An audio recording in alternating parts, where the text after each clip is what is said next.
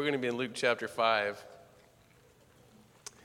You know, it's easy to get so wrapped up in the hustle and bustle of life that we lose focus on the things that are really important.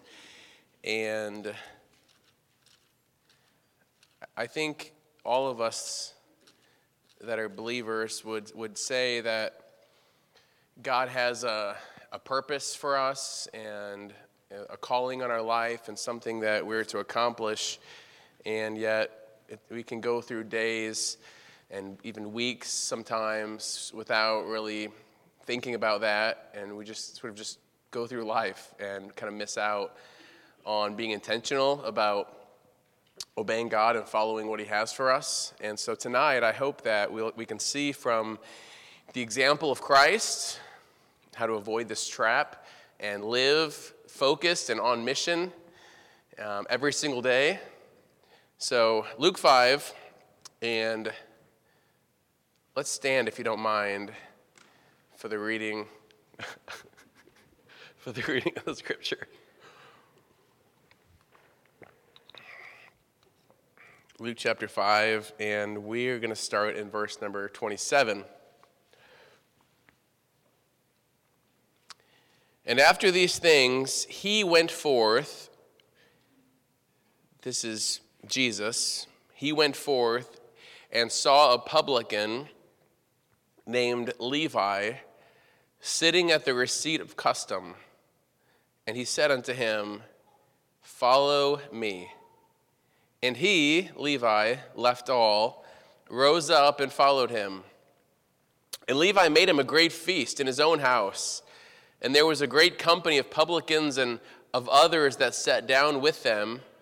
But their, their scribes and Pharisees murmured against his disciples, saying, Why do you why do ye eat with why do ye eat and drink with publicans and sinners? And Jesus said unto them, They that are whole need not a physician, but they that are sick. I came not to call the righteous, but sinners to repentance. Let's pray.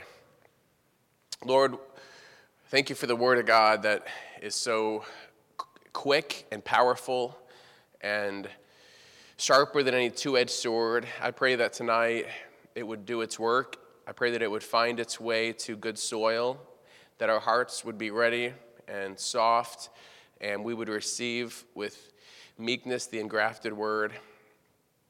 Lord, I pray that it would make a difference in us tonight. It would, it would help us, it would challenge us, and it would take root. And Lord, that, that the, the cares of this world wouldn't, wouldn't choke it out, but rather, Lord, that it would, it would bear fruit in us. In Jesus' name I pray, amen. You can be seated. So in verse 27, we are introduced to a man named Levi. Levi would also be called Matthew in other places in the scriptures. And the author of the first gospel of Matthew, here he's identified as a publican. Publicans also called tax collectors. And as many or most, or perhaps all of you would know, a tax collector in, in this day was more than just a government worker, more than just an IRS agent, more than just someone who collected, um, rightly collected taxes. They were considered to be traitors by the Jewish people. They were Jews who worked for the Roman government and made their wealth by, by taxing their own people unjustly often. They, and the more they ripped off their fellow Jews, the fellow people, the, the more they padded their bank account. And so they were not they were not friends, even though they were Jewish people, they were not friends of the Jewish people. They didn't have a lot of Jewish friends. And they were just known to be a dishonest bunch. It's not to say that all of them were necessarily dishonest, but that was their reputation. Their reputation was if you're a tax collector, if you're a publican, you're lumped in with this dishonest people, and they were just uh, looked down upon. That's why, after getting saved in Luke chapter 19, Zacchaeus, who was also a, a, a publican, he looked at Jesus and he said, Lord, the half of my goods I give to the poor.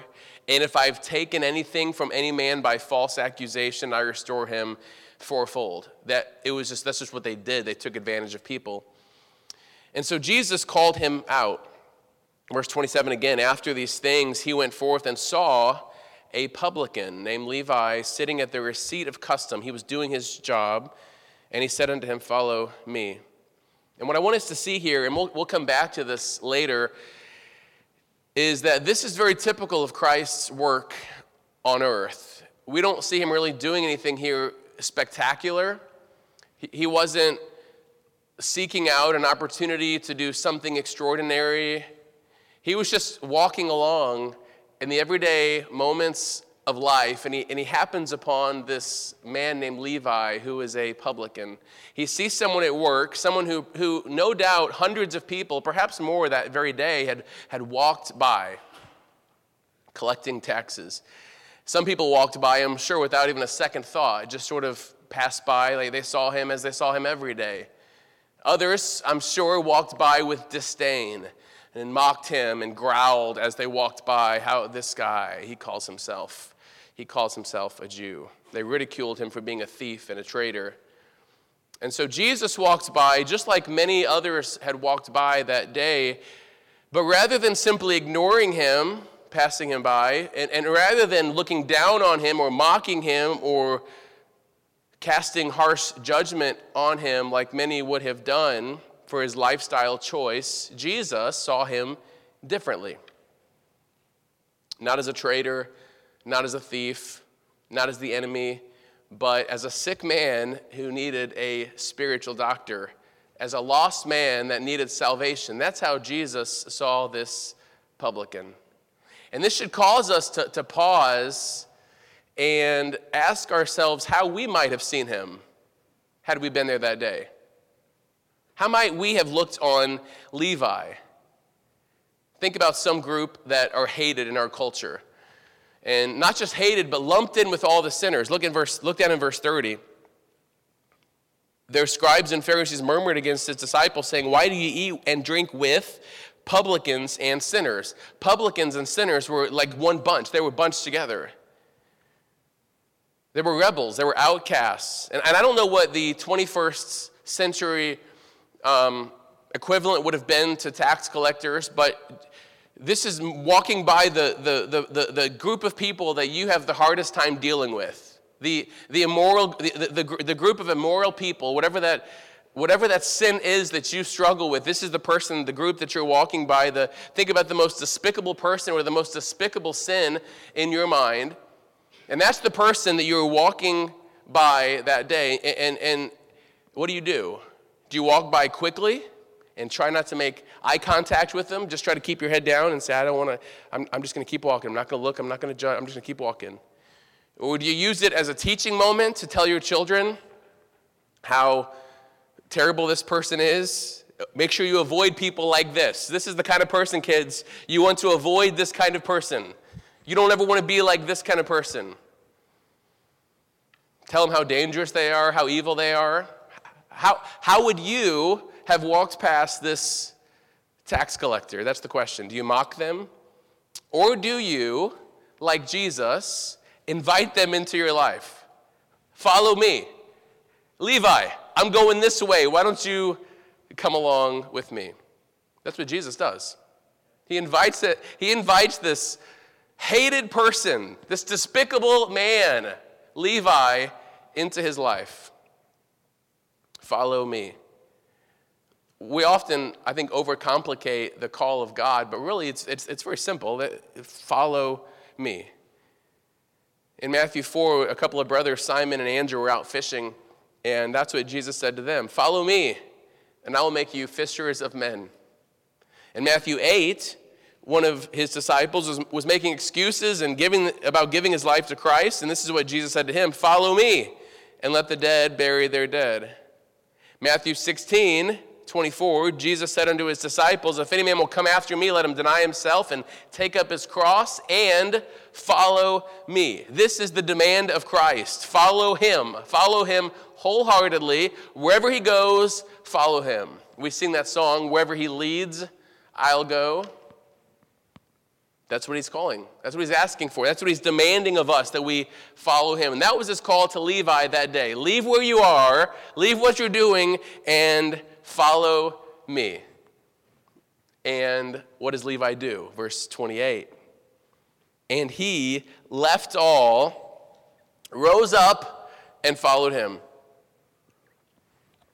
Now, on the surface, that may seem insignificant but Levi's decision to follow Jesus was courageous, it was sacrificial. You know, Peter and James and John could have gone back to their lives of fishing had they chose to. But I believe when it says that Levi left all, that means he was leaving it for good. He was leaving that life behind. He was saying, I am not going back. Maybe I cannot go back to that life. I am leaving everything that I know, and I'm following him.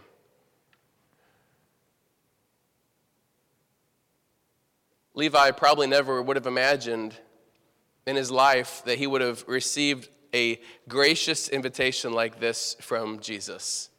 I mean, again, we, we can't fully wrap our minds around it, but, but, but, but people, especially Jewish people, didn't say nice things. They didn't say nice things to publicans. They didn't invite them over for dinner. They were not friendly with them.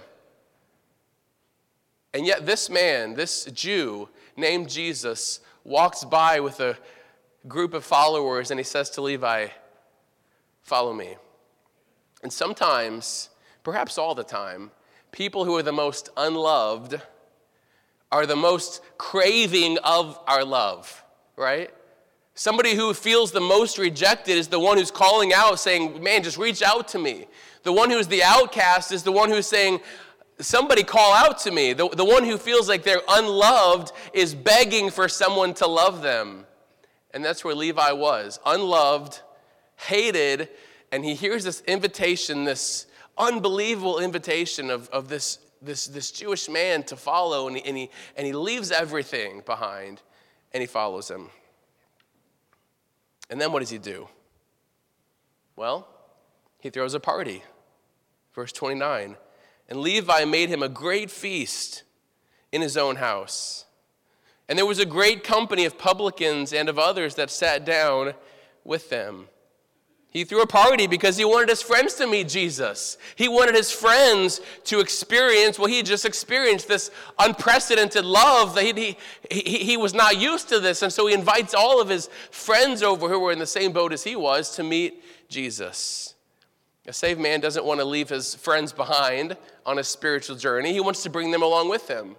He's now, this man is now a follower of Christ. He's now has heaven as his home, and he wants others to be able to come along with him. So he invites them all to this banquet, to this party. When Jesus is working in our lives, we want to celebrate, don't we? There's reason to celebrate. We want to tell people. We're not ashamed of what he's doing in our lives. Turn, turn uh, to, to Luke chapter 15. Jesus is telling some parables here, three of them, and I want you to notice one common characteristic in each of these parables. The first one is a man, he had lost, or he had a hundred sheep. 100 sheep, and he lost one of them. So, you know the story. He goes out and he seeks out this one sheep, and he finds it. And what does he do when he finds it? Verse 5 When he hath found it, he layeth it on his shoulders, rejoicing. And when he cometh home, he calleth, his, he calleth together his friends and neighbors, saying unto them, Rejoice with me. Join in with me in this celebration, for I have found my sheep which was lost.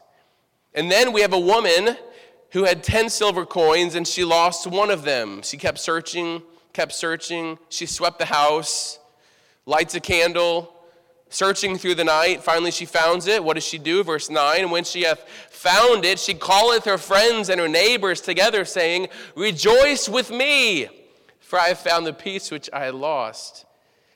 And then the familiar parable of the prodigal son. He left the father, but eventually came to his senses and he returned. And, and you know the story, but in verse 22, after he came back, notice what the father does. The father said to his servants, Bring forth the best robe and put it on him, and put a ring on his hand and shoes on his feet, and bring hither the fatted calf and kill it, and let us eat and be merry. For this my son was dead and is alive again. He was lost and is found, and they together began to be merry. When Christ is working in our lives, it's cause for celebration. When we're saved, it's cause for celebration. Levi had found the Messiah, and he calls everybody together to this banquet, and he says, You guys got to come and meet the one who took me away from, my, from, from the life that I had and gave me brand new life. Everybody's happy, right? Not everybody. Jesus finds Levi. Levi throws a party to celebrate. He invites others to meet him. All good. But there's a group that is not happy those Pharisees, those, those religious people. Verse 30, we're back in Luke 5.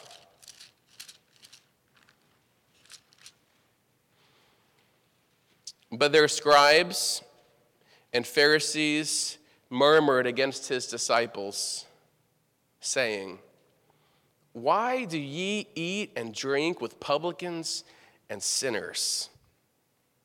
Notice they talked about Jesus, not to him. They didn't like it. Why, why are you guys eating? You're supposed to be you're supposed to be spiritual people and you're here eating with publicans and you're eating with sinners. There always will be critics when we follow Christ. Often from those people that you would think would be the most supportive. You would expect religious people to be excited about immoral men finding the Messiah, but that wasn't the case. Nothing puzzled these, these religious elites more than, than Jesus and his social involvement with, with publicans and sinners. They, could, they just, it was like mind blowing. I mean, he's teaching he knows the law, he knows the scriptures. He teaches in the synagogue. He's like nobody teaches like him and yet and yet he's sitting down for a meal with sinners, with with tax collectors. I don't get it. They couldn't figure it out. And we're going to see shortly his reasoning for doing so, but that was ultimately to reveal himself as the great physician, the spiritual physician. But people try to judge motives, don't they? Why is he hanging out with these tax collectors? Why is he hanging out with these sinners? He's not just inviting them to, to, the church. He's not just inviting them to the synagogue. That would be fine if, you know, we, we drove by the, the, the guy in town that often stands out and preaches with a microphone tonight on, on our way here. That would be fine if Jesus went over to the corner where the publicans were and just preached to them. That's okay. It'd be fine if he invited them in, you know, let, come to the synagogue with me. That would be acceptable, right?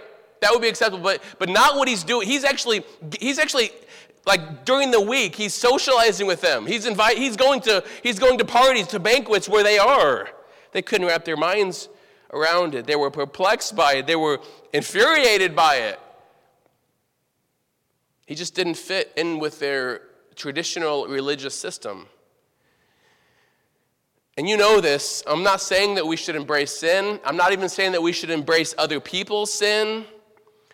But if you run away from sinners because you're afraid that you're going to be somehow contaminated by, by them, or, or you, you, you, you teach your, your, your children or your family to run, run from sinners. You're going to be, you're going to be contaminated by them. If, if that's the way that we live, then we're, we're not living the example of Christ. He went towards sinners. He reached out to them. He said, Come, follow me. Come, follow me. And I would say if we are constantly looking down our nose at sinners, or we're walking by sinners without a second thought, or we're simply warning or mocking about sinners, and that's the life that we're living, then we're not really following Jesus, because that wasn't his way. He ran towards sinners for the purpose of making them whole. The scribes and the Pharisees, they saw Levi and his friend as condemned sinners, but Jesus saw them spiritually as patients who were sick, who needed healing, who needed a touch from the great physician. I'm sure a lot of people had they heard the, the criticisms that the disciples heard and that, that Jesus heard, I'm sure a lot of people, if they would have heard the religious elite over here saying, What are you doing? What are you doing with eating and drinking with sinners? I'm sure a lot of people would have backed up and said, You know, you're probably right. I probably shouldn't be. I probably shouldn't be at a, at a, at a, at a dinner with them. I probably, you're, you're probably right. That probably doesn't look good. I probably should, I probably should, I probably should, maybe, maybe I should meet them, just have them meet me at, at church. A lot of people probably would, would have backed up. What, what, might, what might people think? What's it going to look like? You know, the Proverbs 29 25 says, The fear of man bringeth a snare. We can be so afraid of what people are going to think that we cease to follow Christ, but we have to have a greater fear of, of, of God than we do of, of man. And thankfully, Jesus was on mission here. And we're going to see that. He was on mission. He would not be distracted, he would not be detoured. So they asked the disciples, What are you guys doing, eating with and drinking with sinners? And Jesus, of course, whether he was within hearing distance or he just knew their thoughts as he often did, he spoke up. He had an answer for them. Verse 31. Jesus answering, and it's probably good that he did because who knows what the, what the disciples would have said, right? Who knows what Peter would have said? Probably something that he would have you know, not put in here. They probably would have made excuses for it, but not Jesus. Jesus said, They that are whole need not a physician but they that are sick. I came not to call the righteous, but sinners to repentance. So he reveals himself here as a physician, as a spiritual doctor. We often think of Christ as a, as a physical doctor, right? We, we, we, we, we spend a lot of time praying for healing, for physical healing. And that's we should. There's nothing wrong with that. But here, he calls himself a physician, but he's not talking about their physical needs, is he? He's talking about their spiritual needs. When he talks about being a physician, he's talking about being about spiritual needs. He's a doctor. But just because there's a doctor available does not necessarily mean that we're going to enlist his services. Doesn't, doesn't necessarily mean that we're going to ask him to help us. Not everybody wants his help. He is, he is a physician, but he didn't come to heal those that were well. That's what he says. Or we might say those who were thought they were well. Uh, he didn't come to heal the righteous or the self righteous, those, that, those like the Pharisees who believed that they could do no wrong, but rather he, would, he was looking for those that would acknowledge that they were sick. The Pharisees had just as great of spiritual needs as the publicans did. The Pharisees that were talking to, to the disciples in this day were just as lost as Levi was. Just as lost. But he didn't come for them because they didn't see themselves as lost. We can only get healing when we admit our condition. We've all known people that probably should have gone to the doctor and didn't for various reasons they refuse. Maybe that person's you. you you, wait till the very last possible moment and then you and then you finally go to the doctor. And there are a lot of reasons why people don't go to the doctor but there are also a lot of reasons why people don't seek out a spiritual physician right? A, a spiritual a, a, someone to help them with their spiritual needs. Maybe they don't think they have a need. That's common. I'm okay I'm fine. I don't, I don't need anybody. I don't need, I don't need God. I don't need, I don't need him. I'm good. I, that's, that's the condition of a lot of people. Or maybe the other extreme, they think that their need is too great. They think that no, nothing, nothing and nobody could possibly help me. I'm too far gone. Or maybe they don't think they deserve to be helped. Why don't you save his healing power for someone more deserving? But Christ didn't come to heal the righteous, he came for the sinners. And he longs to heal. And the thing about Jesus, he's not like other doctors. Like when, he, when Jesus makes a diagnosis, it's going to be right every single time. And, he's, and when, when Jesus goes to cure someone's spiritual diseases, he, he has a 100% success rate every time. He's always available, There's no long wait lines when it comes to Jesus. He's already paid the bill, it's free. Jesus is truly the great physician. I want to end where we, kind of where we began here, and, and that's with this idea that, that Jesus was never distracted from his mission, from his purpose. He had a purpose. The Lord, the Father sent him to this earth. He had a mission. Christ often talked about it.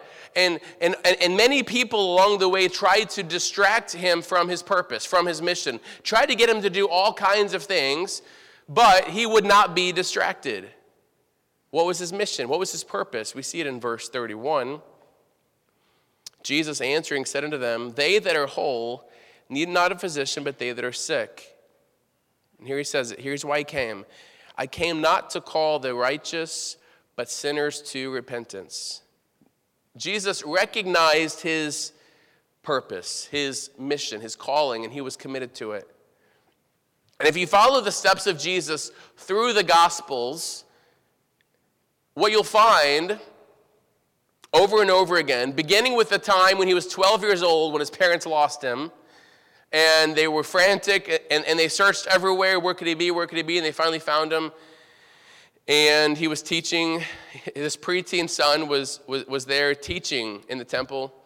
And they said, What are you doing? What are you doing, Jesus? We've been looking everywhere for you. And what does he say to him? Don't you know that I must be about my Father's business. Don't you know that, that I have a, I, I'm on mission? Even as a 12 year old young teen, preteen, he said, I must be about my Father's business. God has sent me here. My Father has sent me here to do a work, and I will not be distracted from it. But this continues in his life. Every, every time we see him, he's, he's moving from one point to the next. And what's, what's so interesting is that quite often, Jesus wasn't even the one who initiated these encounters, but he was always looking for opportunities to fulfill his mission, his calling in every circumstance. Like back in, well, just turn the page to, to Luke 4.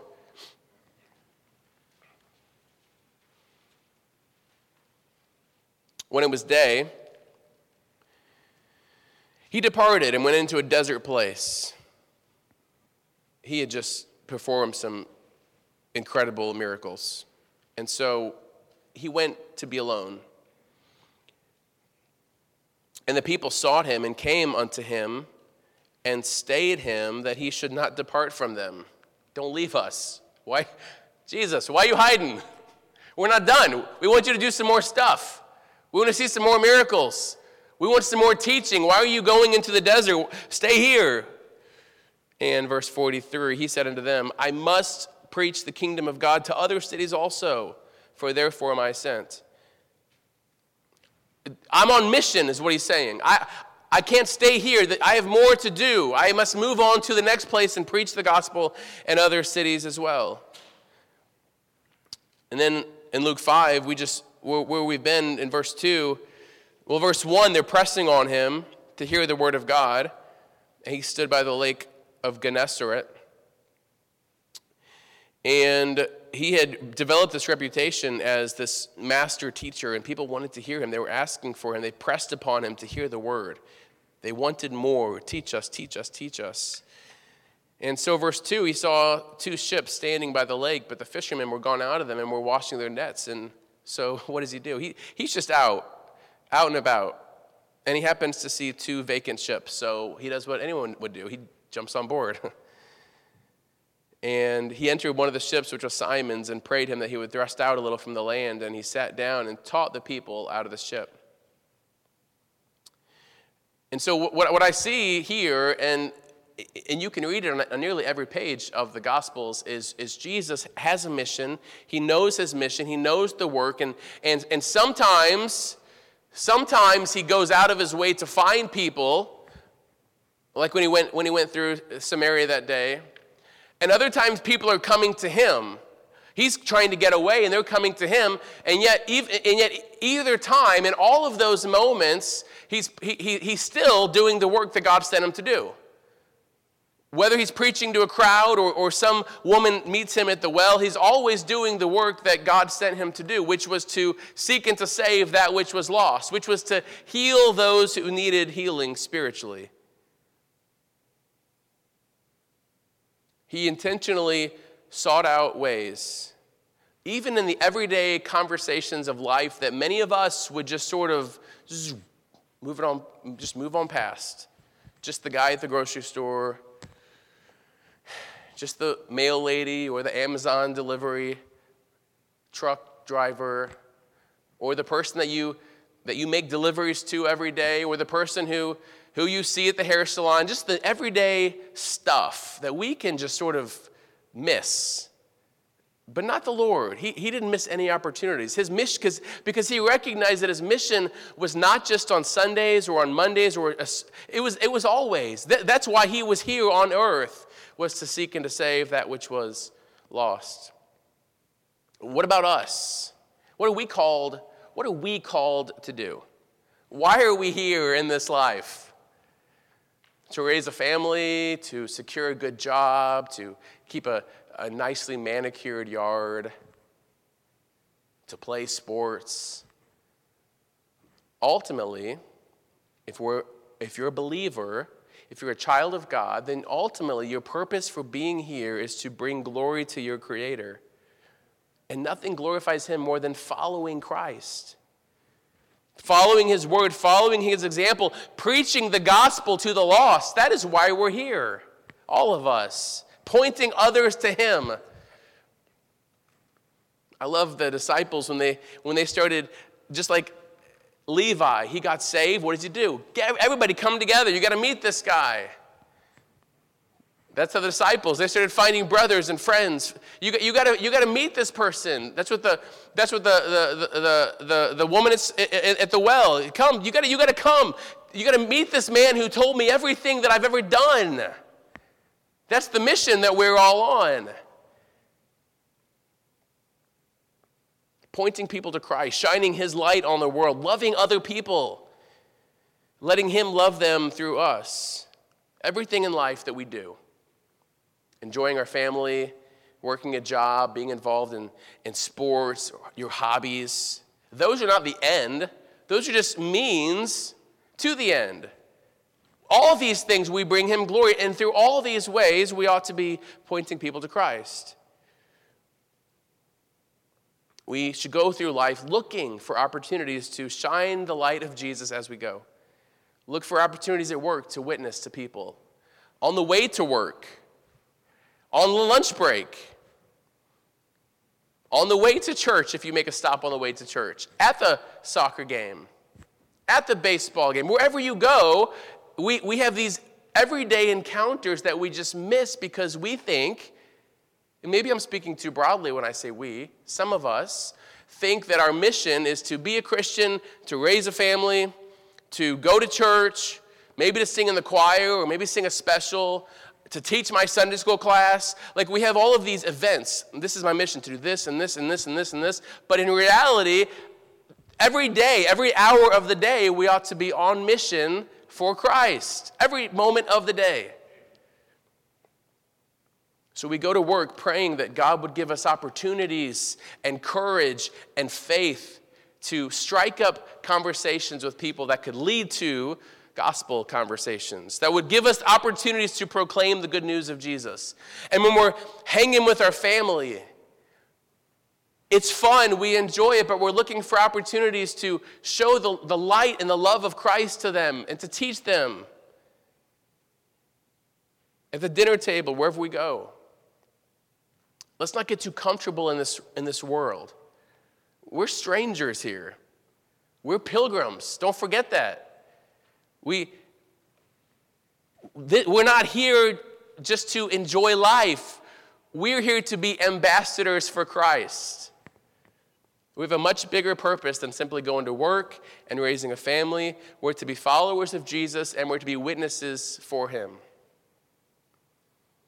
And that's not a, that's not a contradiction to, to all the other stuff that we do. It doesn't mean we have to, we, it doesn't mean we have to stop doing all the stuff that we do so that we can be fully devoted followers of Christ. No, that's, that's the opposite. We, we keep doing what we're doing, but we do it with the mindset that my mission is to bring God glory, to bring others to Christ, to preach the gospel. And so everywhere I go and all these things that I do, I'm not going to be so bogged down with life that I forget about the real reason that I'm here, and that is Him.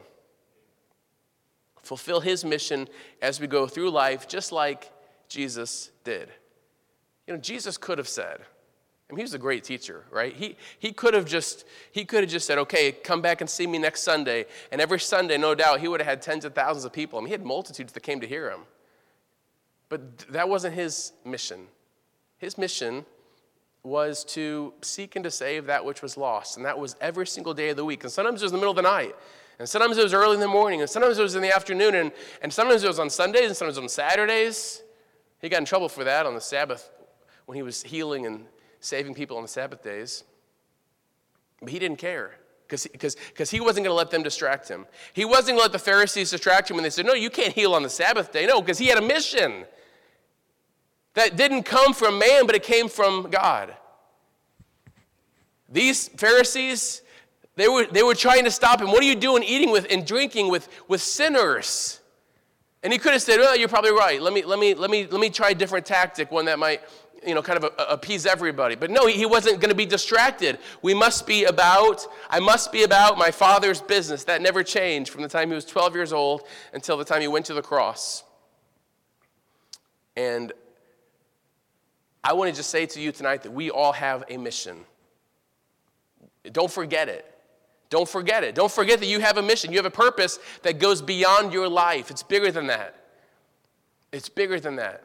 And we would do well to wake up every single morning and just plead with God to help us to maintain focus throughout this day. I've got, I've got appointments today, I've got events, I've got work, I've got games, I've got meetings, I've got all of this stuff. God, but help me today in the midst of all of these things that I have that are pulling my attention and trying to draw me away from my primary mission. Help me to keep my focus on you and on the mission. Help me, God, today to make you my priority in everything that I do.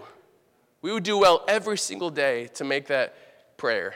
And then every afternoon and throughout every day, God, when I go to this meeting, I want to I wanna keep my eyes on you and I want to I wanna bring you glory. God, when I, when I go my lunch break, I'm going to sit around with my friends today, and I, and I, Lord, I want to bring you glory in my conversations today. I want to, I want to speak of you. I want to make your name great right now, and maybe, and maybe even have an opportunity to give somebody the gospel. And when we stop for gas, if you go inside when you get gas, make that prayer. God, give me, the, give me an opportunity today and give me the courage today and the faith today to speak up for you and to fulfill my mission for you in this time. It's an ongoing thing, it's constant, it's every day. It's all day. You've got a hundred things that are pulling you away, drawing you away, trying to distract you. But we must be able, like Jesus, to say, I have a mission. And with his help, with his help, I'm going to stay on task today, right now. Let's pray.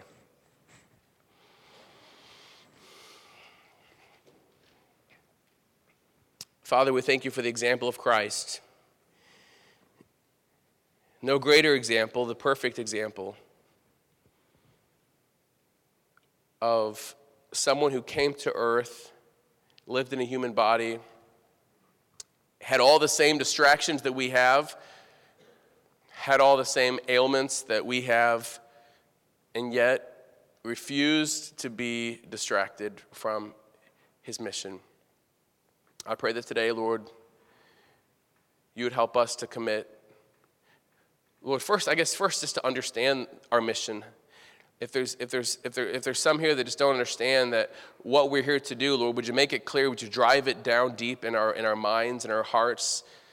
And then, Lord, would you, would you give us a renewed passion to fulfill that mission?